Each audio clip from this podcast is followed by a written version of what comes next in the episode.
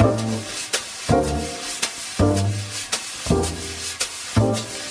can't really sing. La la la la la la la la la la la la la la la. Yeah. You're listening to the NBA Outsiders Podcast. My name is Peter Kennedy, and I am one of your three hosts tonight. Joining me in a moment will be John Lucas Duffy and Frank Villani. We're missing our man Justin Babb. He might just be a little too excited that his Eagles made the Super Bowl. But without further ado, the NBA Outsiders are back.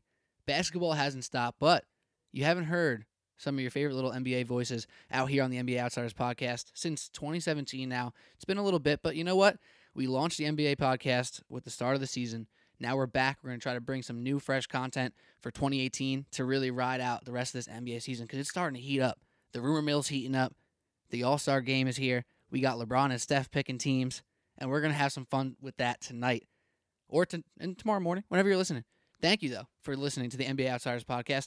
Very soon, we'll be opening our own feed, so you can subscribe, rate, and review that one when we open it up.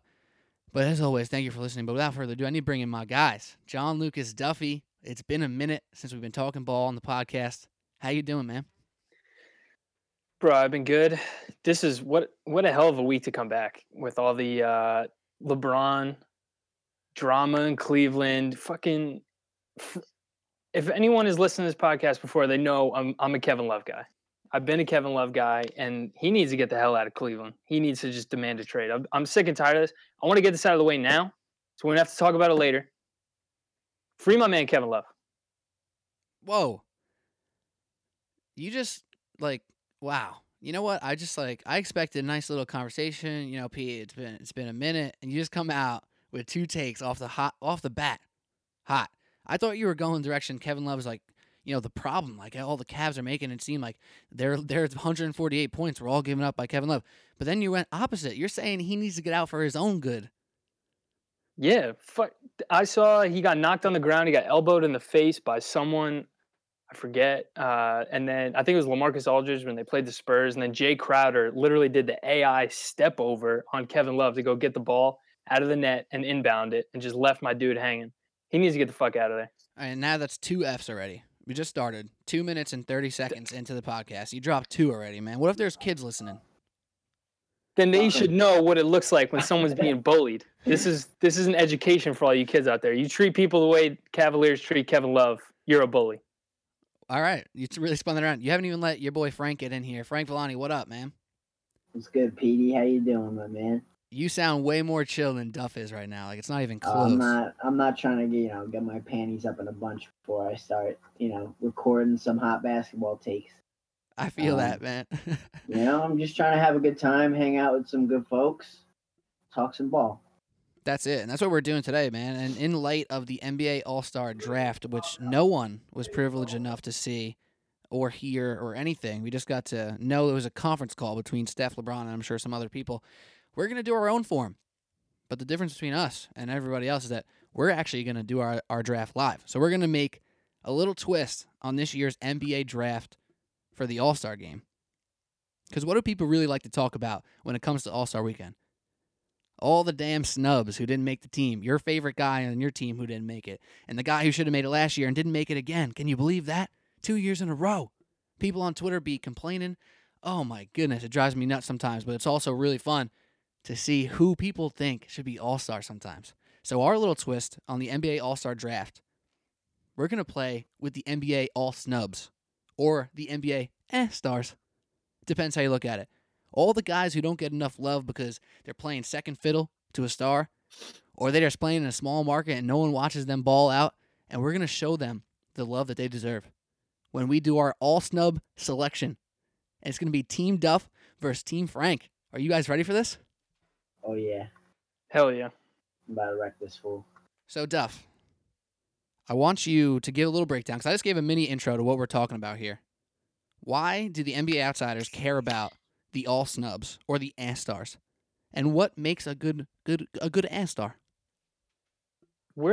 Because we're outsiders, and we're the NBA outsiders. We need to pick the outsiders of the league, the forgotten guys during this time of year who not all stars, not snubs, but still the guys you love to watch night in, night out, because you're that league pass expert and you're just like, oh, the Suns are on tonight. I wonder how Devin Booker's doing. Oh, you know, the Knicks are on tonight. Is Tim Hardaway going to go off? Is Dennis Schroeder? Like, I was watching Utah versus Atlanta and Dennis Schroeder's popping off.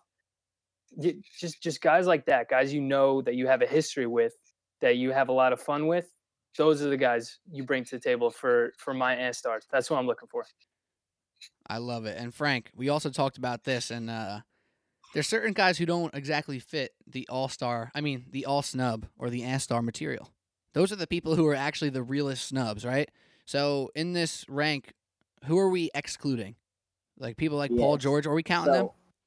Nah, we're going to – anybody who's ever been to an all-star game, we're going to just eliminate them for argument's sake. Just keep it nice and easy. Keep the parameters equal for both sides.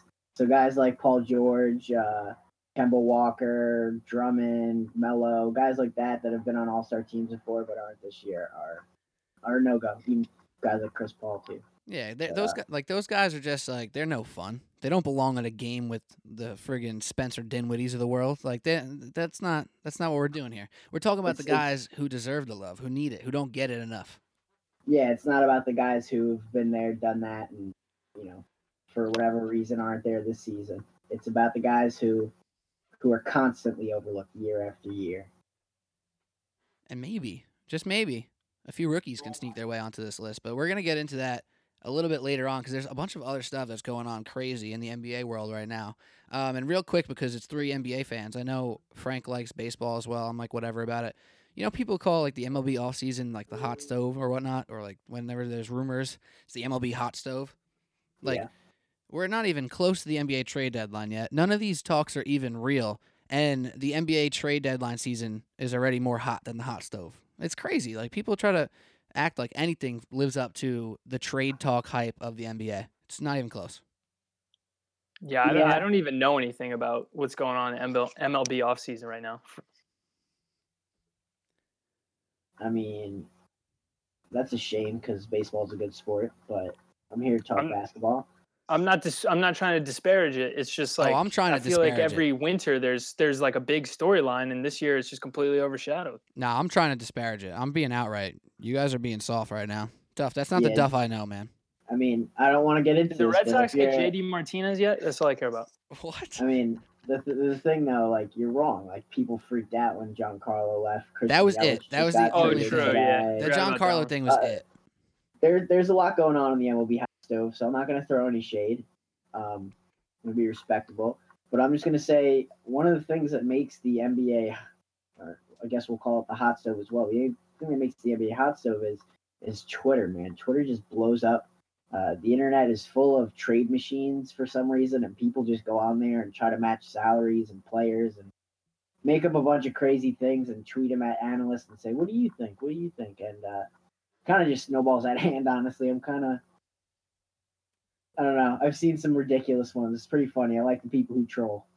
Yeah, I seen like a 4-team trade the other day that sent Ben Simmons, Joel Embiid, Eric Bledsoe all to the Cavs, and then sent like Derrick Rose and Isaiah Thomas out, and it was just like absolutely outrageous. And it was like, who says no? Yeah, who says no? Who says no?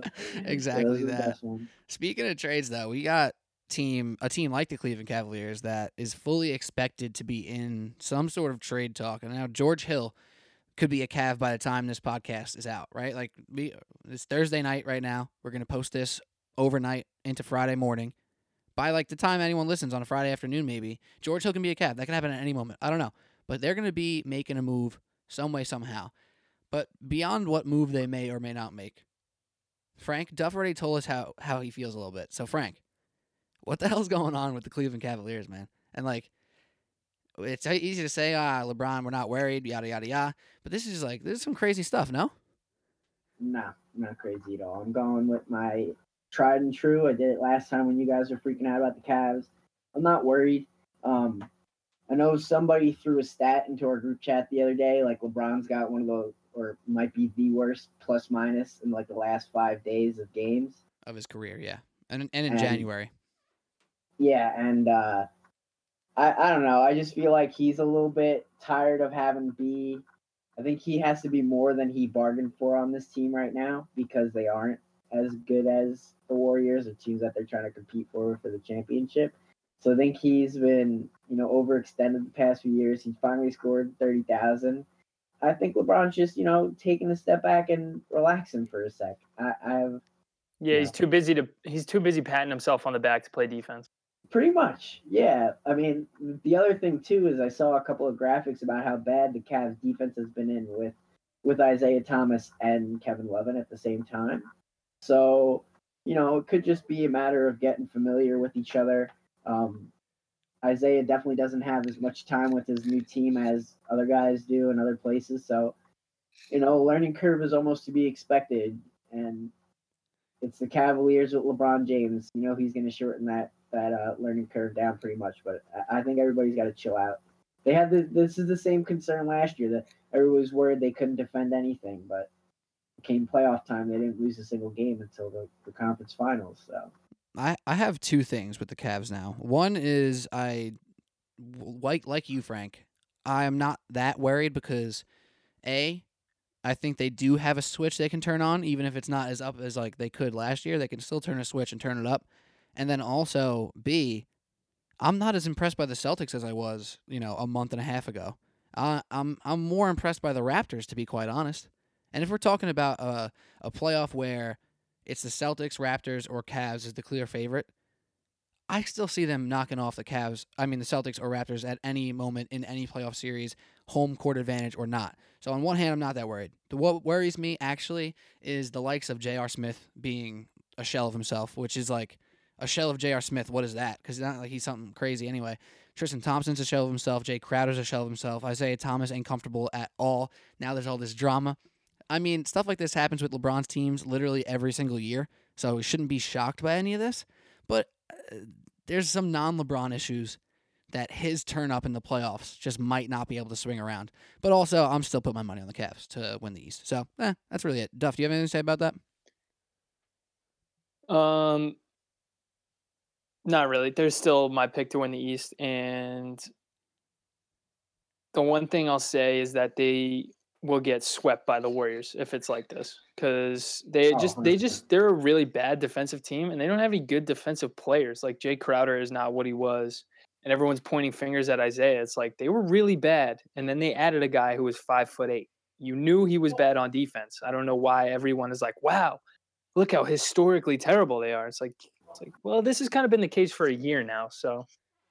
Yeah. I actually just wanted to make a quick point. You mentioned the Raptors, and I've been seeing a couple of things about them and how good a season DeRozan's having. I don't know if this is a hot take at all, but I personally believe that if they go to the playoffs again and just flub, just way underperform and disappoint everybody, is it time? I think it's time to, you got to do something new. Either Lowry or DeRozan. I would keep DeRozan, but I don't know, logistics behind it. But are you saying from the organization standpoint or from the DeRozan-Lowry standpoint? Because I think Lowry made it clear he was trying to get to San Antonio already this year. He might have had one foot out the door, even though I think he's all bought in and he's an all-star and he's having a good year. Are you talking organizational? I'm talking more from the organization standpoint. They've been there now. It's gonna be the fifth year, it seems like, where they got the same core, same roster going in, and they just always underperform. If they do it again, I feel like it's time to move on. Their all snubs and their ass stars are actually kind of different this year. That's kind of why I like them, because I think DeMar DeRozan. I've been preaching this on Twitter. I actually had somebody call me out saying I must be a big DeMar DeRozan guy, which is funny because I threw him shade before the season started and said not impressed last year, and he turned his game up a new level and shooting threes and distributing the ball and whatever. But their ass stars and their all snubs. I had him higher ranked. I was tight, because DeMar DeRozan he blew it last year. But whatever, that's besides the point. Norman Powell is not even one of their better bench players anymore. People like Fred VanVleet, Serge Ibaka, Jonas Valanciunas. Even DeLon Wright, these guys are playing very well for Toronto. And mixing that in with Lowry and DeRozan, in the regular season right now to this point, they go toe-to-toe with anybody in the East, obviously. I think they're the best team in the East right now. And they go toe-to-toe with anybody in the West outside of the Warriors and the Rockets because they're on their own level. But, I don't know. I'm impressed. Shout out OG, what's his name? OG Anunoby. Yeah. Hell yeah. And I always struggle over that. Future All-Star. Oh, future All-Star for sure. He's going to be a big-time All-Star in like 2 years. Big 3-and-D guys, OG Anunoby. But real quick, before we get over to our picks, to our All-Stars and All-Snubs, I figured it would be just polite to mention the teams that Steph Curry and LeBron James chose this week. So just to run through it quickly, some notables on Curry's team is that he has, Joel Embiid and James Harden, also Dame Lillard, Kyle Lowry, and from his team, the only other Warrior on Steph's team is Klay Thompson. And then on LeBron's team, it has some bigger names. So on LeBron's team, you got Boogie and Anthony Davis and Kevin Durant and Kyrie Irving and the shocking Kevin Love pick from LeBron James, trying to maybe mend some relationships. And then the all-time All-Star MVP, the try-hard, the go-hard, Russell Westbrook. You guys have any thoughts on Kyrie on LeBron's team and Kevin Love on LeBron's team and Kevin Durant on LeBron's team? What's going on? Curry's trying to make a point with his team. I think he intentionally drafted the smaller names and the guys who are just getting there because he wants to put a show on himself and show everybody that, you know what, I'm the guy. It's not LeBron's league. But, that's just an opinion. And, I think LeBron's team is going to smoke them, actually. And also, dude, I think it would have been a lot of fun. A great what if was DeMarcus Cousins and Anthony Davis. If they were on separate teams, that would have been a lot of fun to watch them go head-to-head. Just these two great big men, all NBA big men starters on the same team. They actually get to play against each other once in the whole season. That would have been a lot of fun. If we could do a redraft, that's the number one thing I would change. I like that because you know what, they both got voted in as starters too, which is right. The Warriors got two starters as well. No one else got two starters other than the New Orleans Pelicans, which is so funny. How I heard this on the NBA Ringer NBA show. How Pelicans is it to have two NBA All-Star starters and be like 2 games over 500? So Pelicans. It's so bizarre. And also, are we happy that Kyrie's on LeBron's team so we have to see them interact? Like, or is that weird? Honestly, don't care. Just I feel there. That, Frank. Yeah. I don't know. I think this is a lot more interesting than if he wasn't on the team because now he's going to have to, like, hang out with LeBron, be with him on the bench and in the huddles. Take and a picture, right? Rather than just, like, kind of facing him on the court, then you can kind of keep it all business on a certain level, but you're supposed to be, like, joking around. Like, Steph Curry was joking with Russ Westbrook 1 year. About like, yo, if you throw me a lob, it's got to be on this side. That's the only hand I could dunk with, like stuff like that. Like people being friendly. I can't imagine that being friendly. That's just like it's hanging out with your ex who's still in your friend group, and it's just kind of weird. And even Russ and KD last year, that little alley-oop give and go thing they did. Yeah, and they're on the same team again this year, so maybe we'll see a little bit more of that. I'm just saying, man, like I got to, like, even if I'm not watching it live, like really bought in at the moment, say I'm busy, I got something going on. Like I'm definitely keeping up with it. Like I need to kind of feel what's going on with this. I don't know if you guys are interested in All-Star Game and All-Star Weekend, but I like keeping a tab on it. Man, it's fun. I like them. I like to see the greats just interact, see how they act amongst their peers, amongst the best. That's the part I like the best is less so of the game and more of the body language and interactions between plays and how they communicate with each other, just to see players. Once you get players of this IQ together, people who have never played a game together will just do some weird stuff. It's a lot of fun.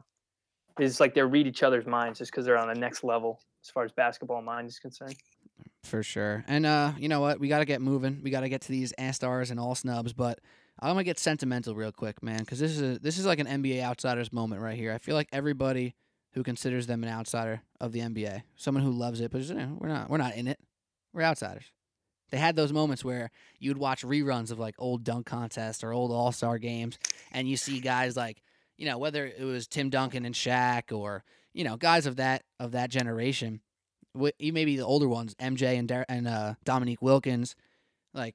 Those moments were so cool growing up watching them on TV. So I always try to think of things like this in that context. Like, what's going to happen in 20 years when they show, like, highlights of the 2018 like NBA season, you know? And they show something about like Kyrie and LeBron the first year after they broke up, and this shows them whatever, either be bitter or make a joke, whatever. Like that stuff's legendary. It goes down in the books. I love those moments. And I think this could be a little bit more personal for the captains, because as far as the guys you were playing with before, they just happened to be in your conference, whatever. Steph and LeBron, the two best players in the NBA, or the two most popular players, at least, they chose you. So now it's on them to be like, all right, this is my team. I'm confident in my team to win, you know, stuff like that. It's kind of there's some pride on the line here. I like it, man. I'm tuned in. But that's enough about that. We got to keep moving. We got to get this thing on the roll. So this is how we're going to do this. I'm going to announce the names, the nominations, and then our guys, Duff and Frank, are going to choose their teams. Obviously not East versus West, because that's how they're changing it now. Going to have some fun with it. And we're going to have Team Duff, which is the NBA All-Stars, versus Team Frank, the NBA All-Snubs. Or, as Frank likes to call them, the NBA Ass-Stars. Yeah. Shout out. All right, but without further ado, I'm going to start off announcing some of the West names of the NBA All-Stars. Lou Williams, Devin Booker, Tyreke Evans, and Derek Favors. First four named in no specific order. Lou Williams, Devin Booker, Tyreke Evans, and Derek Favors. The only one that sounds a little bit iffy there is Derek Favors. Duff, I know that was one of your nominations. Back up why Derek Favors is on this list.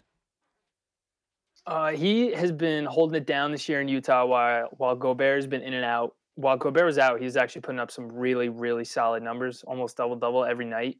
And I just feel like he's a guy who never kind of made it to where everyone thought he would be when he was drafted as far as potential is concerned and all that. And he got overshadowed by Gobert. So to me, that's perfect. But he's still like a solid professional basketball player. So to me, that's all the makings of an All-Star. I love it. I mean, I'm a Jazz guy, you know that. Just fit. Like being an All-Star, sometimes it's less about stats and more about just how their vibe as a player. Like shout out Joe Ingles, a snub from my All-Stars list. He's a snub from the All-Stars. Yeah, I know. I just love watching that guy because he's crafty, he's lefty, he's like high IQ, can shoot the three. He's like 45%. A white Boris Diaw. I just enjoy watching his game. But he's only averaging like 8 or 9 points, so it's like it's kind of hard to put him on there. You know what? I agree, and I think he would have made it if he had that uptick when Gordon Hayward left, when Rodney Hood didn't like step up super hard. You almost wanted Joe Ingles to shoot more. I know when I watch the Jazz, all I think is like, this dude shoots 45% from three. Yo, Ingles, just start chucking. You can do it. You have the right to shoot.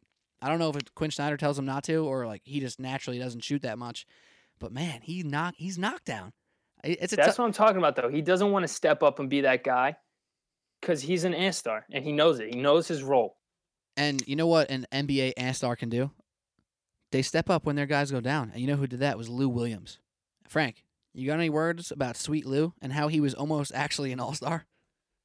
So, yeah, actually, just like a little side mention, I guess, somebody who would have been in this year's past but probably not this year, Jamal Crawford is probably Hall of Fame All-Star player.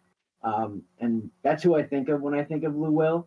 But Lou Will actually has All-Star numbers this year and has been super impressive and arguably the best scorer on his team, even though they're, you know, decimated with injuries and all that. And they play a lot of young guys like Javoon Evans and Sendarius Thornwell. But I don't know, man. It's been impressive, to say the least. For sure. I mean, he's just taking over games, man. He's dropping 30 points. He went toe-to-toe with the Warriors. He's hitting late shots. He's doing stuff he's always done. Did he drop the 50-burger on the Warriors? He did drop 50, right?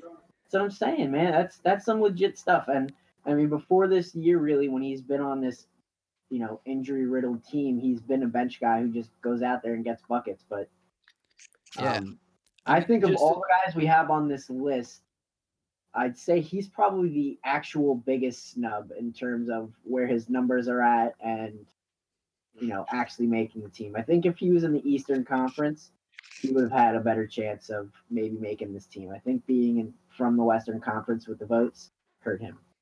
I think a lot of people out there are saying the same thing. This guy's an all-star snub. He's not an all-star. But quick stipulation for all of you, the one rule we had is the people on this list can never have been an all-star. So if you were an all-star even once, you're done. Yeah, no, I wasn't trying to, like, throw shade like that. I was just trying to say, like, I don't know, like, I don't know who's getting the number one pick, but I know if I do, that's probably the guy I'm going with. Whoa, maybe you're just trying to play some mind games with Duff right now. Who knows? We shall see. But let's keep this thing moving. We got more guys to announce. The next four nominations coming out of the West are Clint Capella, Kyle Anderson, Larry Nance Jr., and Will Barton. So, Duff, were you the Larry Nance nominator? I was a Larry Nance nominator. Can you back that up for me? Because all I see that man do is dunk.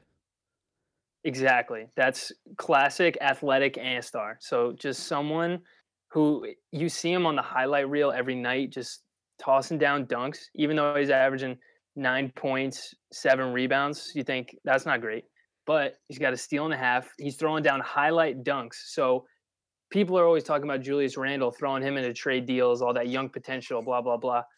Larry Nance Jr. is already 25, his third year. That man is an all-star, and he's going to be an all-star for life. And I just like, again, just the feel of this guy. You see other guys who are on this list, like Tyreke Evans, Devin Booker. Those guys are Clint Capella. Those guys are no-brainers. You got to get some nitty-gritty in that team, some guys who want to do the dirty work. I feel you. That was pretty good, actually. I thought I was going to try to fight you on that because I was going to say, like, come on, man. There's got to be more guys in the West you could have nominated. Like, Larry Nance Jr., like, he's all hype. Like, he's all just highlight dunks. But my man works his ass off on the court. He rebounds as hard as he could. He actually, in a couple games, you know, he'll go face-to-face with some bigs on defense. He'll try his best. So, shout-out Larry Nance Jr. But, Frank, I'll hop over to you. There's a guy on this list who I just mentioned. You're a big fan of his. And that's Willie B. Buckets. Willie B. Why is your boy Willie Barton an all-star? Will Barton is another guy, kind of like the Lou Williams comparison I say. He kind of comes from the Jamal Crawford kind of thread of players. Like, he just comes off the bucket cold and gets scorching hot. You know, he sees one thing hit the bottom of the net and he ignites. He's a crowd guy. I know that. The crowd in Denver loves when he gets in. He attacks the basket. He's a good transition player. He's just super entertaining, really athletic, can do it all, really. Good defender, just solid player all around. I don't see a team in the NBA that couldn't benefit from having a guy like Will Barton coming off the bench. I mean, listen to this. Just like the straight, old-school, traditional stat line right here. 14 points, 5 rebounds, 4 assists from, you know, your combo shooting point guard type guy.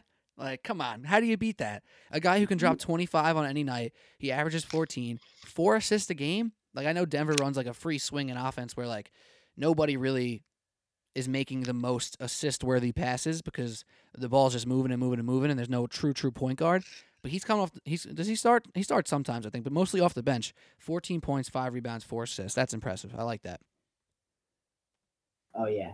Big-time electricity pick right there. I feel like that's your nitty-gritty. You could have went with somebody better than Larry Nance on that one. Just my opinion. And my last shout before we shout out our next group of four, the last four nominations from the West, I want to say something about Kyle Anderson because, like you said before, Clint Capella is kind of the obvious one, right? He's been having a really good year. He's still young. He has a chance to be an actual all-star one day. He's not there yet. The next guy was Kyle Anderson. He just feels that, like, on this team, come on, there has to be one spot just chalked up for the San Antonio Spurs, right? They embody the all-snub. Unless Kawhi Leonard's out there. Well, LaMarcus Aldridge, again, this year, he's been fantastic. But literally the rest of their team could be an all-star. Like, that's just the Spurs. They're full of these guys who play the game the right way, have their skills that they really get the best out of. And Kyle Anderson is like that playmaker who's so slow, but for some reason is slippery.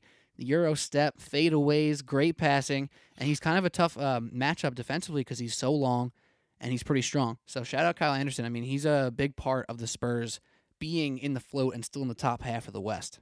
Yeah. I said I had to cut Joe Ingles, and he had that kind of Boris Diaw but lefty sort of game. Kyle Anderson is the reincarnation of Boris. And in any given night, he can get you like 5 steals. He's on my fantasy team now. It's crazy. He's gotten the last 10 games. I think he's had 3 games with 5 steals. Wow. He's also on the All NBA nickname list right now. Slow-mo. That is a phenomenal nickname. It's almost like nickname since high school. Yeah, man, that's a great nickname. And he's got that stat line where it's like 8.6 rebounds, 3 assists. It's like, but that means any night he's getting somewhere from, you know, maybe he's only scoring 5 points, but on the night he scores 5 points, he gets 6 assists. You know, he's that type of guy, and it's pretty cool to watch him move around the Spurs and facilitate. It's very interesting. Dude, 3 games ago, he had 10 points, 3 blocks, 5 steals, 3 assists, 8 rebounds. What more do you want from your second unit point guard? That's just filling up the stat line, just doing a little of everything. Speaking of doing a little bit of everything, we got a little bit of everything in the last 4 of the West. We have the last 4 nominations out of the West. Jrue Holiday, Steven Adams, Donovan Mitchell makes the cut, and Eric Gordon. So Donovan Mitchell's a rookie here, making this with a bunch of guys who are either like grizzled vets, guys who are still coming up, but all snubs nonetheless. Donovan Mitchell, great rookie year. One of the few actually challenging Ben Simmons for the Rookie of the Year candidacy. Duff, how's this guy make the list? Pete, you actually put this guy on the list. I'm going to throw it back to you because you're the resident Jazz fan. This is your boy. You put him on the list. I want to hear you talk about your boy.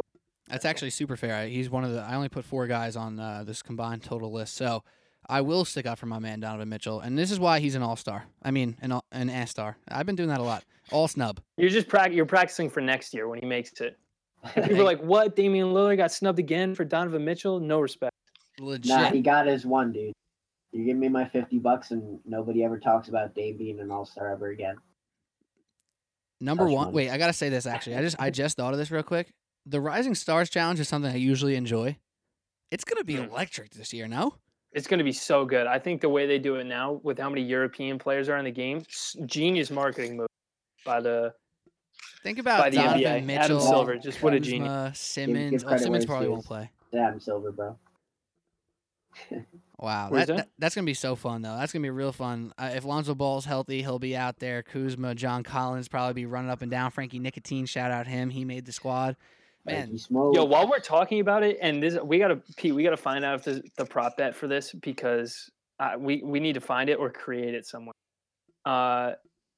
Lonzo Ball is over under assists in this game. If it's anywhere below like 15, we gotta hammer the over. 100%. I will look that. I'll get on that. I'm on that. He played in the McDonald's All America game. I'm pretty sure he had 0 points and like 20 assists in a 40-minute high school. I'm all in on that prop bet, Duff. Shout out you. All right, so that's my case for Donovan Mitchell. I mean, no, actually, I didn't make the case yet. All I'm going to say is make it quick because we're getting long here. We got to get to this actual draft. Donovan Mitchell is a rookie and has stepped up as the number one scoring option on a team that is one of the few not in the playoff race right now in the West who has a chance to jump in. So he stepped up. He's a rookie. He's averaging 18, 19 points a game. It's damn impressive. But Frank and or Duff, I don't care who takes this one. Jrue Holiday. A guy, he's actually been an all-star before, so he shouldn't be on this list. I just remembered that. Oh, wait. But he's an exception because he's literally a new person. Like, that was... Shit. Philadelphia Sixers, Jrue Holiday is not the same guy, but he's starting to become that guy again. But let's keep him on here, for argument's sake. Why did he make the list this year? Well, like you said, he's a new person. And he hasn't played over 70 games... since that all-star season, actually. He played 34 games, 40 games, 65, and then 67 last year. He's already up to 47 this year, which is huge. So his availability is the best ability. People say that a lot. I don't know how much I believe in it, but I'm going to say it now. So he's got 18.5 points, 5 assists, 4 rebounds, and a steal and a half a game. He's the number 3 guy on that team behind Davis and Boogie, obviously. He's just getting buckets for that team. Like, he's shooting around 50% from, which is huge for him because he's never averaged over 45. So he's 49.5 right now, and he's shooting 33% from 3, which is okay. He's taking 5 a game. I would like that to be less, probably like 3, but we'll deal with it. But I guess it's kind of the DeMar DeRozan effect where like the math works out that way. Yeah, I like him shooting more. Yeah. That's good, though. I mean, he's the exception. I mean, like we said, he's a new person. So, shout out Drew Holiday. He's having a bounce-back year. Now, Frank, before we move on to the Eastern nominations, I know this is one of your guys here. Steven Adams may never be an all-star in his career because he just, like, doesn't quite put up the numbers and is super unselfish, so he might never make it. So, Why is he the perfect all-snub? He's a perfect all-snub because he's young, and I know Duff doesn't believe so, but he's still a little bit slept on. He still doesn't get talked about like the other guys do, even though he does get talked about. He's every bit as good defensively as probably any other center in the West. He athletically matches up with any center in the West. He's a phenomenal lob target for Russell Westbrook. Just a good all-around player, man. He's tough. He's a big man. He's going to do the dirty work for you. He's just a good garbage man to have on your team. I don't think there's an argument in that case. Simple, sweet, and simple there, Frank. I like it. And yeah, shout out, keep it short, you know. Eric Gordon, 6th man of the year last year. He's just an obvious all snub. But now moving on to the Eastern Conference because we got to get to this dang draft. I'm so excited to see the fight between Team Duff and Team Frank. You know, I'm more excited about after the teams are done, you two fighting about which team would win rather than the actual draft. That's why I want to get this thing moving. My team already won. Yeah, your team already won. Duff's soul right now. The listeners are going to have to tweet at us and let us know. We'll put it up to a poll. That's what we're going to do. After you guys draft, we'll put it on a poll on the website, on Twitter. Post the whole team out there, and we'll have the Twitter at NBA_outsiders. We'll let them figure it out. We'll let them decide. But without further ado, here are the Eastern Conference all snubs. The first four are Goran Dragic, Tim Hardaway Jr., who's been hurt, Dennis Schroeder, and none other than Lauri Markkanen. There's a couple ones that are pretty interesting there. I think Goran Dragic and Schroeder make the most sense. So, Frank, I got to go to you, man. Tim Hardaway Jr., even with his injuries, he's still an A-star? Yeah, so I guess this is a bit of my home pick because, you know, big Knicks fan over here. But when I watched, man, he's a difference maker for the team. They go from a bad team to a meh team when he plays. And he just got back the other night. He scored over 30 points the first night back, helped him get a nice win. But like I said, it's more to the point where he might not be the two, he might be the three to Cantor, but he makes it a close push, which actually makes the Knicks a better team, having two guys who are like 2A and 2B as opposed to 2 and 3. But even his end of last year, they gave him time in Atlanta to see if they can move him, see if he can prove his worth. And I think he proved way more than they expected. And he's just continued it while he's been on the court, so I didn't see a reason not to put him on. I think you comparing him to Cantor as a scoring option on that team is kind of a slap in the face, dude. Tim Hardaway is definitely 2A or 1B over Enes Kanter. Like 1,000%. I would put Courtney Lee. That's only because of like we already have our big man score a bunch of points. You know, you need to divvy it up guards and big men. But I'm just saying, like any given night. Like, I'd be comfortable if Enes Kanter put up 17 shots a night as opposed to, you know, somebody else. All right. Fair enough. All right. Well, Duff, I want to go to you on this guy. I feel like this guy is like your spirit animal, actually. Lauri Markkanen making the all-snubs. Some might say a little premature, even for the all-snubs, but he made the nominations. What do you think about that? It's not premature for me. And you're right about him being my spirit animal because any large white man is my spirit animal, especially if he's a shooter in the NBA. So, Lauri Markkanen. That's why you love Kevin Love so much. He's averaging like 15 points.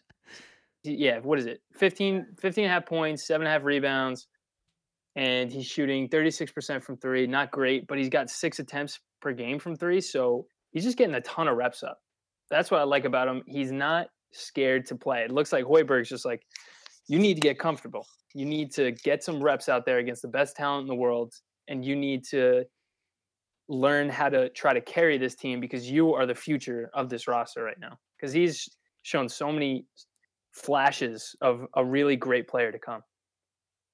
I love it, man. You couldn't have backed it up better. He's been a top scorer on a sneaky Bulls team that's actually been like I don't want to hype up the Bulls. I'm not trying to speak. Not good. So much. Entertaining. No, but like they've won some games. They've beaten some good teams. They're doing some things that you didn't expect, and Lauri Markkanen is a big part of that. And then to Goran Dragic and Dennis Schroeder, two guys who are the scorers and the assist guy on their team. Pretty impressive. A lot of people actually kind of thought Goran Dragic might be an all-star. I never saw that would happen just because there was too much talent. People didn't even know if Bradley Beal and John Wall would be all-stars. Some say Goran Dragic should be in before them because the Heat are doing better, but come on. Like, that's not how it works. Goran Dragic's a great player, but he's not an all-star. He is the all-snub. Up, bro. He's literally an all-snub of all time. Like, he's always been in that teetering point of just, like, not quite an all-star. But he gets paid. Good for him. Moving on to the next four in the East, we have another Bull. Can you believe that? Nikola Mirotic makes the NBA All-Snubs, and then Chris Middleton, Enes Kanter, and Robert Covington. Dude, Chris Middleton. Shout out him. Where would the Bucks and Giannis be without Chris Middleton? Honestly, they'd be in a lot of trouble. He's the guy who lengthens the floor for that team. Absolutely needed offensively to make it work. He's also a plus defender, which definitely helps out having wing guys who can defend like that. Man, I was talking about this with a few people earlier today, actually. Like, the Bucks just desperately need an anchor on defense, a big man. And I don't know if you could ask for much more from Chris Middleton, who's averaging over 20 points, probably will never be an all-star, but shoots the ball well and defends, like I said. But I don't know.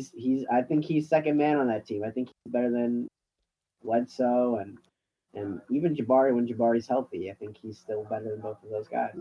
Hear me out for a second. This is kind of a backwards comparison because I think Chris Middleton's obviously better than this guy right now because he's a veteran and he knows what he's doing.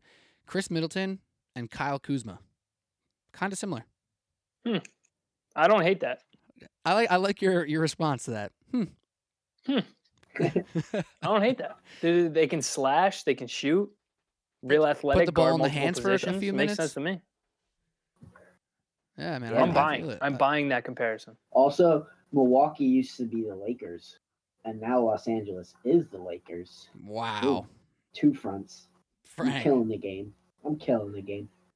No, the Lakers used to be from Minnesota. Oh, shit. Blew the game. Total non-NBA outsider.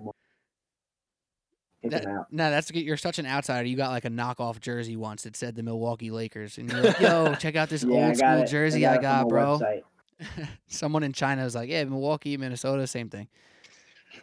And they sent it over to you. You got scammed. Thank God you only paid $30. Another guy on this list that I want to mention is Robert Covington. He got off to a super hot start. I know this is one of Duff's boys. He's definitely slowed down a little bit, but I think this man is Chris Middleton adjacent to the Sixers. He plays a really key role stretching the floor, especially now with JJ Redick out. What do you think Robert Covington's worth is in the dynamic of Joel Embiid, Ben Simmons, and that Sixers team, Duff? I think he is not the same as Chris Middleton. Chris Middleton is definitely better at creating his own shot, the dribble, and slashing to the rim, but Rocco is a better shooter. So he does what he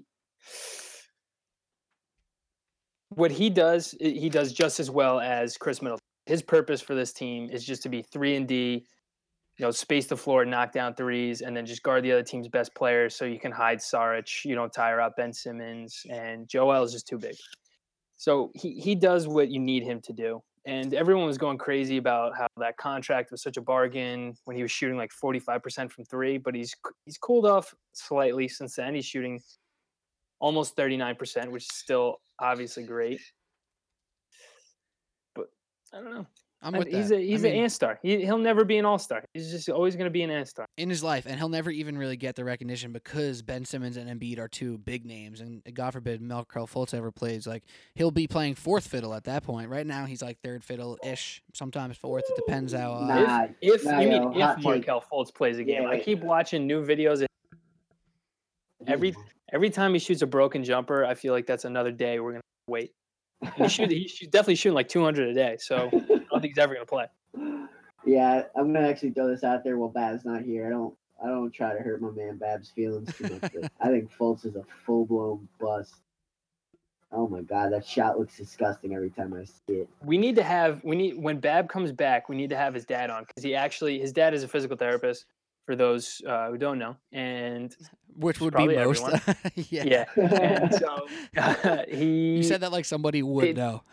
Yeah, They had a conversation one day, and then Bab told me afterward about how his dad was trying to diagnose him, just kind of blind. He had some very concerning words about the phrase nerve damage was thrown out there. So that's all I'm going to say. We're definitely going to have Bab on, or his dad, maybe. This is exactly what NBA Outsiders Breaking News is. Like, this is Outsiders Breaking News. This is just an outsider's theory. You're not going to get from anyone. Literally no one's hearing this anywhere else because it's absolutely ridiculous. We're citing our friend's dad who's been watching Markelle Fultz shoot jump shots in Instagram videos. But he's a season ticket holder. So that's a good point. Pays Markelle's salary. So kind of a doctor. That's a good. All right, you know what, Duff? You sold me. I'm in. This guy got nerve damage, 100%. I know it's sad but true. He's gonna be the Greg Oden of this generation. Damn. Oh, my feelings are hurt, but I'm also kind of laughing, and I kind of. It's a sad laugh. I think we need to move on. All right, so the last four nominations for the Eastern Conference All Snubs are Evan Fournier, Ben Simmons, Spencer Dinwiddie, thank God he made it, and Tobias Harris. I might have went with a different Orlando Magic member, but Evan Fournier. Frank, why do you make the list? Because he's better than Aaron Gordon, so shut up. Nikola Vucevic, bro. You didn't know where I was coming. Okay. I thought you were going Aaron Gordon. I was about to poop all over you. But no, actually, I like... No way, right? I don't think he has been. No. I don't think he has been either. But I don't know. Vucevic just... He ain't fun to watch, yo. No one's going to games to watch Vucevic back down and take layups. You know what I'm saying? Like, more people probably going there to see Evan Fournier pull up from 30 feet, hit a couple of threes, sauce on some people. The big thing for me is he's been doing it for quite a while now. I think, you know, he's just a quintessential guy who's going to go out there and get you buckets, and probably never gets the love he deserves because of the team he's on. So, you know, thought I'd show him some love. I like it. You know what? He'll never be an all-star, and he's averaged 20 points in his career before. So that literally is the definition of an all-star. So I like it. Yeah, he's had 4 seasons averaging a double-double. Wow. And never even sniffed an all-star. Oh, you're talking about Vucevic. I guess because he was always on my fan teams, where I'm like, wow, this guy's actually low-key really good. So in my mind, I'm like, he's kind of an all-star snub every single year, and then I just never comes close. I mean, he plays in Orlando, which we all know should be the Seattle Supersonics. And that's just facts. Yeah, I do my best to try to not acknowledge that franchise because they need to be moved. Yeah, it's over. About? The Orlando Magic. They should be the Seattle Supersonics. No, like, come on, let's do it. Make it happen. Heard of these guys. Exactly. You actually had me for a second. But anyway, moving forward, 2 more guys to talk about here because Ben Simmons, I think, makes sense to be on this list right now. Spencer Dinwiddie. If you don't know, please watch a Nets game. Like, this guy is lifting a team of average talent who tries hard, and they're competing against good teams, and they brought the Thunder to the brink the other day, almost completed a great comeback on the Spurs. They've won some games here and there, and Spencer Dinwiddie, if you want to see a guy who has a great layup package, hits some Euro steps, and pulls from 30 feet, he's that guy. Like, he is a good player, and I don't know how much longer he's going to be on the Nets. If D'Angelo Russell comes back and is really good, maybe they'll move him. I don't know, but this guy can play ball. Shout out Spencer Dinwiddie. He looks like the guy from NBA Street that was like supposed to be Dr. J. Stretch. Like his little fro. And I think Stretch. Yeah, Stretch. He looks like Stretch a little bit, and I feel like that adds to the allure of Spencer Dinwiddie.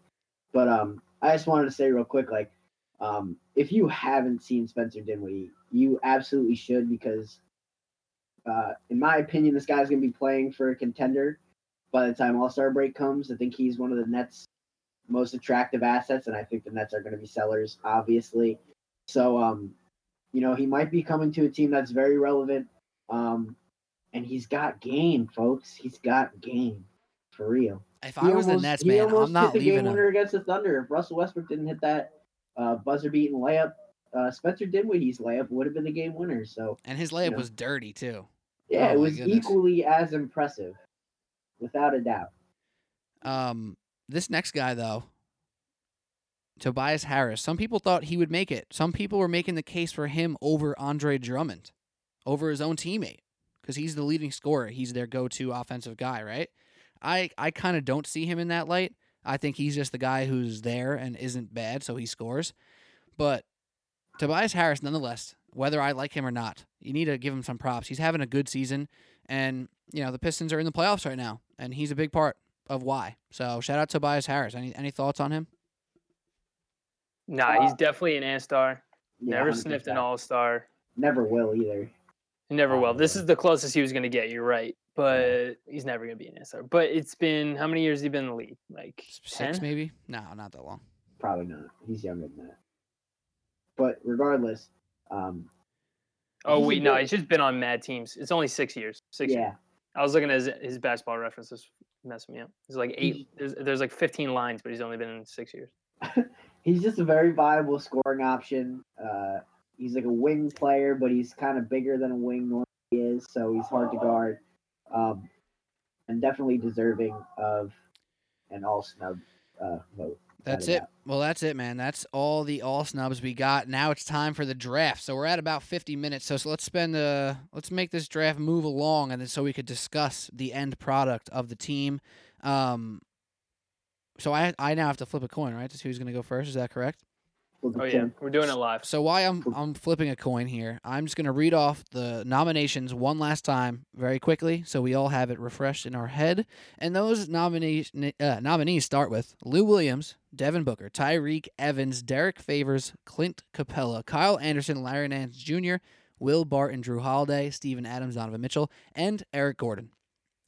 From the East, we have Goran Dragic, Tim Hardaway Jr., Dennis Schroeder, Lauri Markkanen, Nikola Mirotic, Chris Middleton, Enes Kanter, Robert Covington, Evan Fournier, Spencer Dinwiddie, and Tobias Harris. All right. The coin is going to be flipped. When I snap, Frank, call it out. Heads. And it's heads. Frank. Shit. It's your pick first. All right, so we're doing a little snake thing right here. So Frank picks 1, Duff picks 2, and then it's just 2 back and forth. Is that right? Yes. Sounds good. All right. So, Frank, you have first pick. You kind of showed your hand earlier. So, who you got? Let's make this thing move, too. That was a big-time bluff. First pick, Ben Simmons. Oh, snap. That was 100% who I was going to take first pick if I got it. So, totally understand the move. Get bluffed, boy. Duff, keep it going, bro. All right. So, I'm going to take Lou Williams and Chris Middleton. Wow, right, I like that pick. So now, Frank, you got 2. I'm going to go Evan Fournier and Drew Holiday. Good. You took Evan Fournier. Ew. I was not even going to draft that. He got to me. If he was last pick, I wouldn't have taken him. I would have taken the dishwasher. I'm going to go Steven Adams. And then I'm going to cop Devin Booker. And I'm going to run Lou Will at point. I'm going to pop Nikola Mirotic and Spencer Dinwiddie. Nikola Mirotic and Spencer Dinwiddie. Okay. This is where it's getting interesting. Hold on. Let's take a quick break because that was some good fast moving right there. So let's recap. Let's recap it real quick. I got it here. So we got first pick of the draft, even though Frank duped us all. He took Ben Simmons. Then Duff went with Lou Williams and Chris Middleton, just shoring up the 1 and the 3. And then Frank goes out of nowhere with Evan Fournier. That was a Wilds man pick, Frank. You know that, right? And then Drew Holiday, which I like. And then Duff comes out, Steven Adams, Devin Booker, shore up the bigs, like picking with purpose, unlike Frank. And then Frank comes out with Mirotic and Dinwiddie, and that's pretty solid stuff right there. So that's what we got right now. Frank's got Ben Simmons, Evan Fournier, Drew Holiday, Mirotic, and Dinwiddie. And Duff has Lou Will, Chris Middleton, Steven Adams, and Devin Booker. Duff, you're on the clock. All right, I'm going to go Tyreke Evans and Eric Gordon. And for those who don't know, Tyreke Evans is making like $3 million this year. I think we talked about this on the Thanksgiving pod where we did Black Friday in the NBA. Yeah. I think he's making like $3 million this year, but he's averaging 20 points a game. He's a stud. So he's an absolute – He is one of the sneaky strongest A-stars.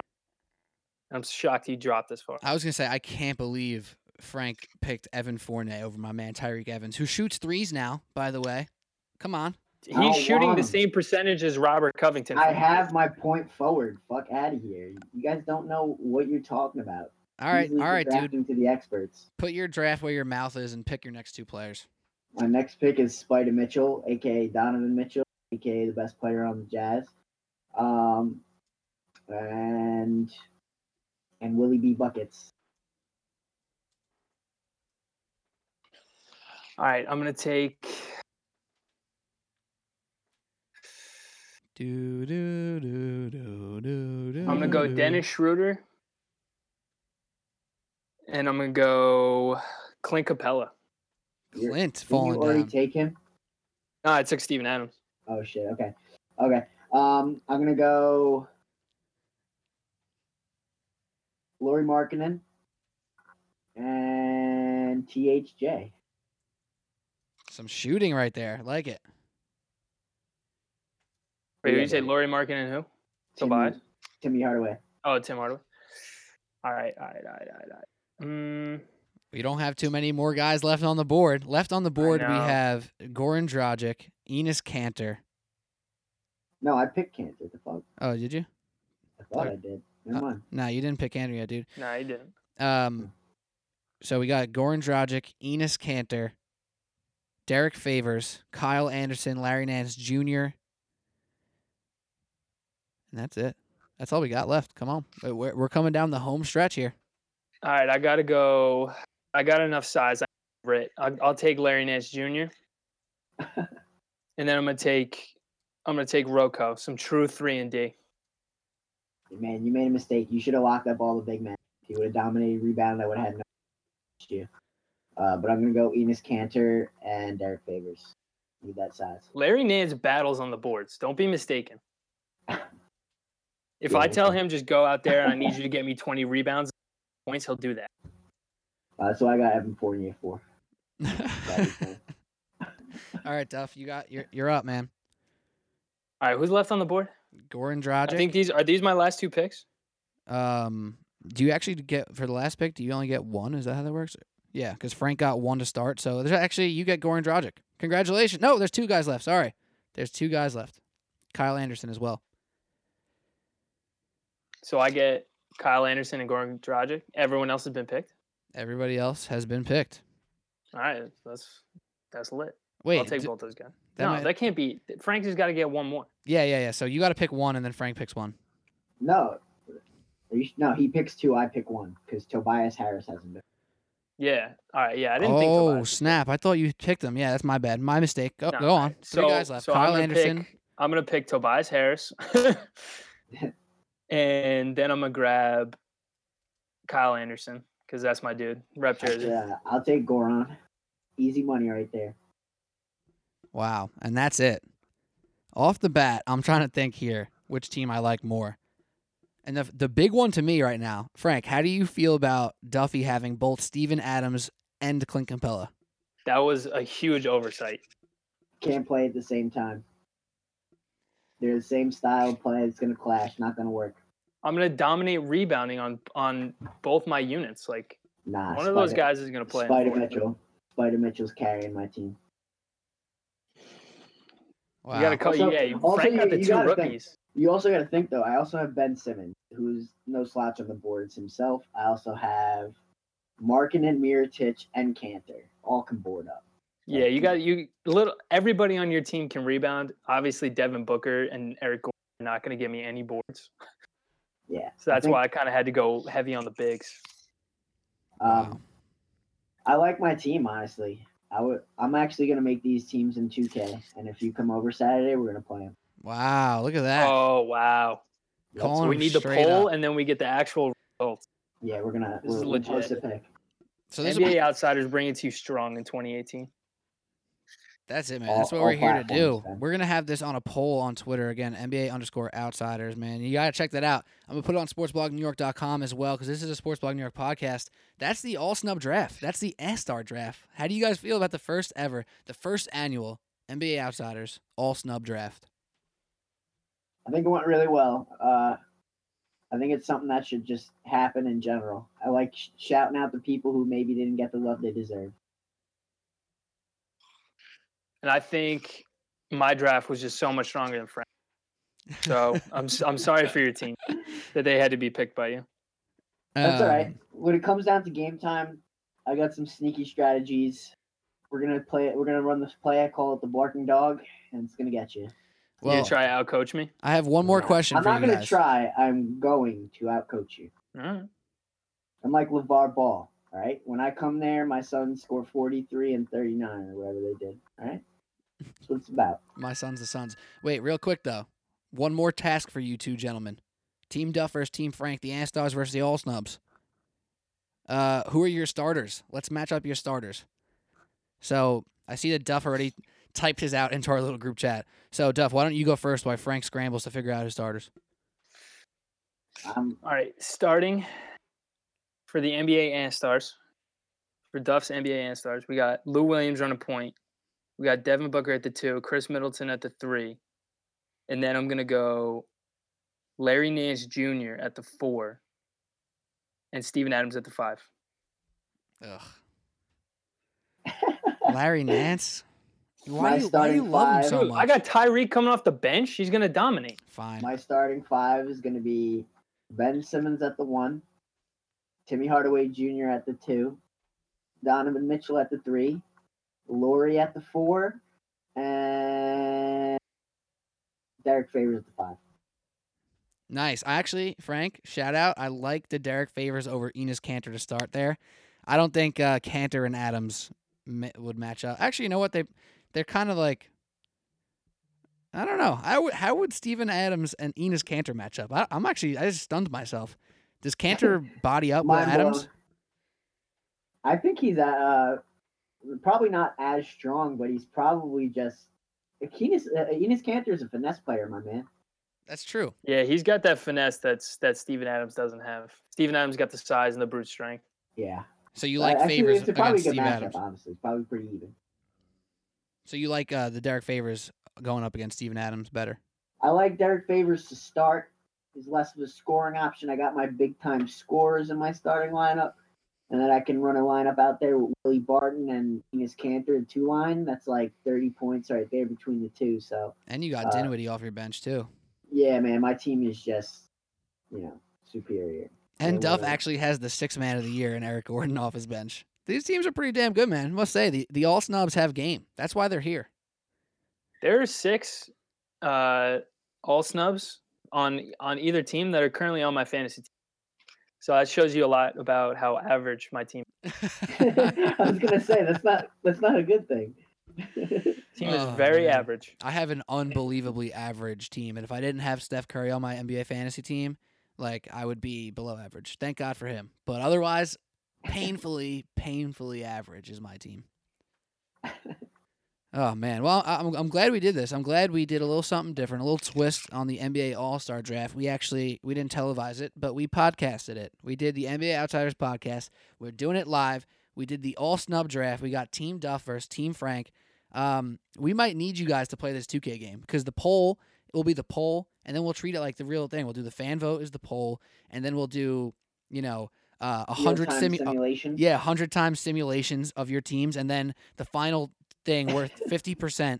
The two things are worth 25%: the vote and then the simulations, and then 50% of it. Basically, if you take the game in real life, the head-to-head on 2K, you got a chance to take it home. We might have to make this happen. We might.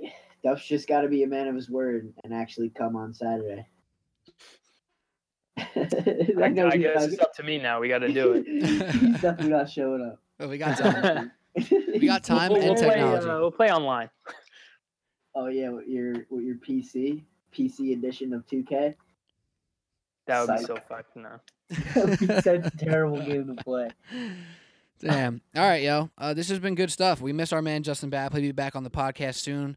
Before we say goodbye, I say something real quick. Oh, for sure. Hey, Bab, if you're listening to this, I just, I don't care. I'm going to say it. I don't care that you broke your elbow. Oh, shit. Oh, my God. I forgot about that. So, yeah. If he doesn't say anything about this, he's in big trouble, right? That means he's a bad friend that he didn't listen. Yeah, he's definitely a bad friend. Wait, was he talking about that Vine with you? Or are you just mentioning it randomly? I said it to him when it happened because I didn't believe you guys when he said it, so I just said that immediately. But dude, you know what was so funny before that happened was like for his birthday in November, we were in the Poconos, and for whatever reason that Vine came up, and then like a month later he actually breaks his fucking up. Damn, poor Batman. He spoke that into existence on himself. LeVar balled it. Damn. All right, shout out, Bab. We'll be back soon. But last thing I was going to say before I gave you guys your last chance, the NBA Outsiders are coming back, man. We're back with our first episode since mid-December. It's been a minute, but we wanted to make sure when we came back, we had our stuff a little bit more together, a little bit more fun segments and less just BS. So we bring you guys some real NBA Outsider content. And we started off right with the most outsider thing we can do, the all-snub draft. It was a lot of fun. Duff and Frank, I'm looking forward to seeing which team our audience likes best on Twitter. Yeah, may the best beta man win, a.k.a. Duff. Just kidding. We're going to... Yeah, wait, you're hoping I win? We're going to find out which of our listeners have brains or not. You pick my team, you're obviously a smart NBA fan. You know. How could you vote for someone so smug? Just saying. No, I'm not here to argue with you, Frank. I'm just telling you I have the better team. Again, how could you pick someone so smug?